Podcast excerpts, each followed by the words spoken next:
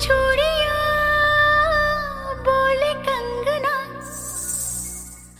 अब बारी एक स्पेशल सेगमेंट की बोले कंगना पर विथ अ ट्विस्ट एक स्पेशल बातचीत होगी इंडियन कॉमिक्स सलोनी गौर के साथ। सलोनी गौर जो अगर आप ट्विटर पे हैं इंस्टाग्राम पे हैं, आप जानते होंगे कि सलोनी एक दिल्ली यूनिवर्सिटी की छात्रा है और उन्होंने काफ़ी धूम मचाई हुई है on social with her character Najma आपी।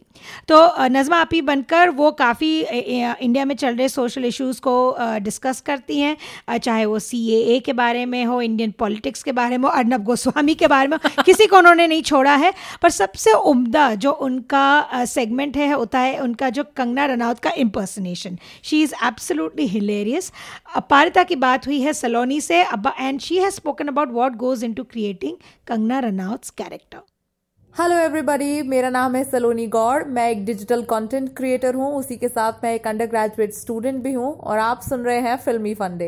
Hello everyone myself Padmashri Kangana Ranaut. और आज मैंने मूवी देखी थप्पड़। मुझे इतनी डिसअपॉइंटमेंट हुई है थिएटर से आकर। मुझे लगा था कि ये केजरीवाल की बायोपिक है पर ऐसा तो कुछ निकला ही नहीं। मैं अपने फैमिली में भी मिमिक्री करती थी। मतलब बचपन में जैसे अभी भी है ये मेरा कि मैं अपने किसी भी रिलेटिव के घर पे जाती हूँ। तो अनलेस अगर मैं, जैसे मेरी कुछ एक मौसी हैं, उनके बच्चे मेरी ही एज के हैं तो वहाँ तो ठीक है, मैं काफ़ी बोलती हूँ। बट जैसे मेरी नानी के घर पे मेरे एज का बच्चा कोई भी नहीं था। तो मैं वहाँ जाती थी और मैं चुपचाप एक कोने में बैठ जाती थी और उसके बाद मैं सबको ऑब्ज़र्व करती थी। और मेरी दादी कभी जाती नहीं थी ज़्यादा कहीं तो मैं उनको घर पे जाके सारा कुछ टेलीकास्ट करके दिखाती थी।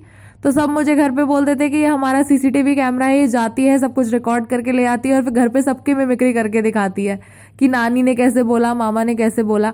तो अभी जब मैं इंटरव्यूज़ वगैरह में जाती हूँ तो मैंने ये बात बता दी थी कि मैं ऐसे, मैं शाये नहीं हूँ और मैं सिर्फ़ जाके वहाँ ऑब्ज़र्व करती हूँ, इसलिए मैं कुछ नहीं बोलती हूँ। तो अब मैं वापस अपनी नानी के घर पे गई तो मेरी नानी ने बोला कि, सलोनी, अब हम तेरे सामने कुछ नहीं बोलेंगे क्योंकि तू घर पे जाके सब कुछ ऐसे एज इट इज़ बोलने वाली है। हमें पता चल गया है कि तू यहाँ चुप क्यों बैठती है। तनु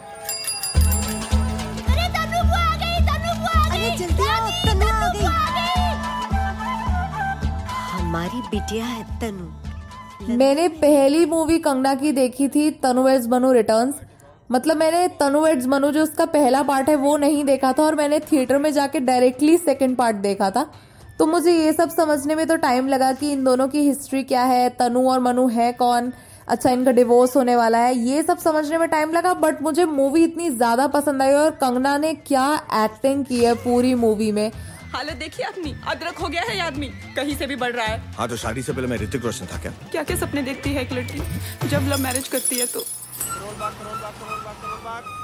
अच्छा तनु वेड्स, मनु रिटर्न्स मुझे इसलिए भी इतनी ज़्यादा पसंद आई थी। इसके पीछे ये रीज़न भी हो सकता है कि इससे पहले मैं थिएटर में सिर्फ़ एक ही बार गई थी और वो बचपन में गई थी मैं। तब मैं काफ़ी छोटी थी, हमारा समर वेकेशन चल रहा था तो मेरे कजन्स आए हुए थे तो सबने प्लान किया कि हम मूवी देखने जाएँगे। तो तब भूतनाथ रिलीज़ हुई थी, उस टाइम की बात है। तो भूतनाथ काफ़ी ऐसे फनी सी मूवी जूही चावला, अमिताभ बच्चन, बच्चों के बारे में और भूत वूत तो फनी फनी भूत वाली मूवी थी वो। तो हम उसी का मूड बना के गए थे कि हमें भूतनाथ देखने के लिए मिलेगी। तो हमारी सिटी में ढंग का सिर्फ़ एक ही थिएटर था और वो भी सिंगल स्क्रीन था। तो तब भूतनाथ के साथ सरकार राज भी रिलीज़ हुई थी। तो भूतनाथ तो मिली नहीं हमें हमें सरकार राज मिली। तो हमने कहा, अब हम इतनी दूर आए हैं तो अब हम जो है, हम वही देखेंगे। तो हम सरकार राज देख रहे थे और मैं ऐसे थी उस टाइम पे सात आठ साल की रही होंगी मैं और मैं भूतनाथ का सोच के गई और मैं सरकार राज देख रही हूँ, सब मेरे सर के ऊपर से उड़ गया। मुझे पूरी मूवी में कुछ समझ में नहीं आया और मैं थिएटर में गिर भी गई थी तो मेरी कुछ ऐसी प्लेजेंट मेमोरी नहीं है पहली मूवी की। तो मैंने तनुवेट्स मनु रिटर्न्स देखी थी, जब मेरे टेंथ के एग्ज़ाम्स ओवर हुए थे तो हम कहीं घूमने वगैरह जाते नहीं थे ज़्यादा। तो मेरी मम्मी ने बोला कि ठीक है, तुम अपनी बुआ के घर पर घूम आओ तो वो दिल्ली में रहती थी तो मैं यहाँ पर आई थी। तो टेंथ के बाद काफ़ी लंबी छुट्टी होती है। तो हमने प्लान किया, तब ये मूवी आई कि हम ये मूवी देखने जाएँगे। तो मेरा तो एक तरीके से यही था कि मैं पहली बार थिएटर में जा रही हूँ, क्योंकि फ़र्स्ट टाइम वाला तो मैं काउंट ही नहीं करती हूँ कि वो मैंने अच्छे से कुछ देखा भी नहीं था। तो तब मैंने ये मूवी देखी पहली बार, कुछ थिएटर में इतने अच्छे से, अपने होशो हवास में, और इतनी बढ़िया लगी मुझे। कंगना ने तो एक्टिंग बहुत ही ज़बरदस्त की थी। और वही है कि कंगना ने भी उसमें डबल रोल किया और एक तरीके से वो एक्टिंग ही कर रही है वो ऐसे दांत भाड़ करके मतलब मिमिक्री टाइप का ही कुछ हो गया। तो वो बहुत ही मुझे फनी लगा था और उसमें वो पप्पी भाई साहब का रोल दीपक डोबरियाल बहुत ही फनी लगा मुझे।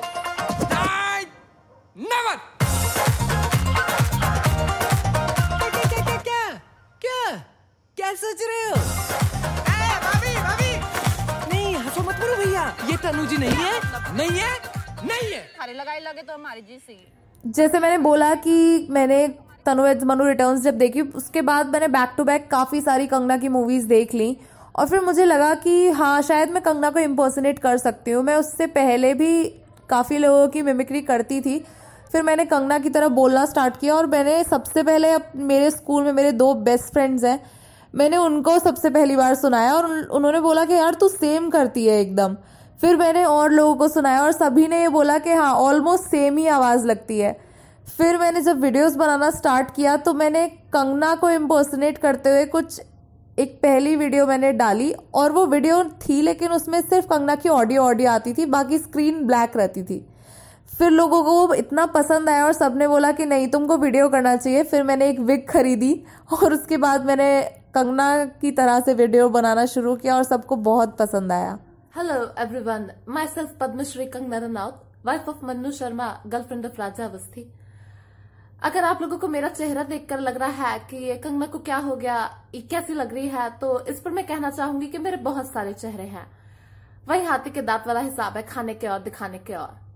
अभी आई वॉज़ वॉचिंग कामरा और अर्नब की video very funny content very relatable मतलब जहाँ पर भी लड़ाई झगड़े की बात आती है तो मैं पर्सनली उससे काफ़ी रिलेट कर पाती हूँ। वेरी फनी वीडियो वैसे तो अर्नब की जबान बड़ी कैची जैसी चलती है, पर जब उससे बोला गया बोलने के लिए तो कुछ नहीं फूटा मुँह में। दही जमा के बैठ गया एकदम। मैंने कंगना की एक वीडियो की थी जिसमें वो कुणाल कामरा और अर्णव गोस्वामी की जो फ़्लाइट में जो भी हुआ था उनका, उसके बारे में उन्होंने बात की थी उसमें। वो सबसे ज़्यादा वायरल हुई थी मेरी वीडियो और उस पर लोग लोग आज भी उस वीडियो को देखते हैं और बोलते हैं कि ये सबसे ज़्यादा फ़नी है। और मुझे ऐसा लगता है कि वो लोगों को इसलिए भी ज़्यादा फ़नी लगी। एक तो जोक्स तो फ़नी थे ही वो तो है बट वो एक करंट इशू था। सब लोग उस टाइम उसी के बारे में बात कर रहे थे। कुणाल कामरा को बैन कर दिया अर्णव गोस्वामी ने जवाब नहीं दिया और सब पूछ रहे थे कि अ, अर्णव देख क्या रहा था अपनी स्क्रीन पर। और उसमें मैंने कुछ ऐसे जोक्स डाले कि अ, ये नॉइस कैंसलेशन वाले ईयरफोन्स कहाँ से लिए अर्णव ने कि उसके कान पे खड़ा होकर कोई इंसान बोल रहा है और उसको कुछ सुनाई ही नहीं दे रहा। तो मुझे लगता है ये जो थोड़े रिलेटेबल जोक्स थे काफ़ी ज़्यादा कि ईयरफोन्स की बात करना, ये, वो तो लोगों को काफ़ी ज़्यादा पसंद आया। कामरा, ऐसे दूसरों पर चिल्लाना इज़ माई सिस्टर्स जॉब नहीं मतलब तुमको कॉमेडी भी करनी है, तुमको जो है पॉलिटिशियंस की भी बैंड बजानी है, फिर तुमको जो है चिल्लाना भी है मेरी बहन की तरह। तुम सबका धंधा क्यों छीन रहे हो भाई? नहीं, तुम्हारी दो टांगे हैं, पर तुमको कूदना हर जगह पर है। मुझसे पूछकर दिखाए कोई फ़्लाइट में ऐसे सवाल। मैं नीचे फेंक दू से वहीं से। बकवास करते हैं सारे के सारे। कंगना रनौत की नकल करने का प्रोसेस क्या है, वो तो मुझे भी नहीं पता। वो जो मिमिक्री कर सकता है, वो कर ही देता है। मुझे नहीं पता कि कुछ प्रोसेस अगर होता है तो। मैंने तो जब मूवी देखी तो मुझे लगा कि मैं कर सकती हूँ, मैंने ट्राई किया और वो हो गया। मैंने कोई ट्रिक यूज़ नहीं की, कोई प्रोसेस नहीं है। मैं समझा नहीं सकती कि मैं कैसे कर पाती हूँ। बस हो जाता है।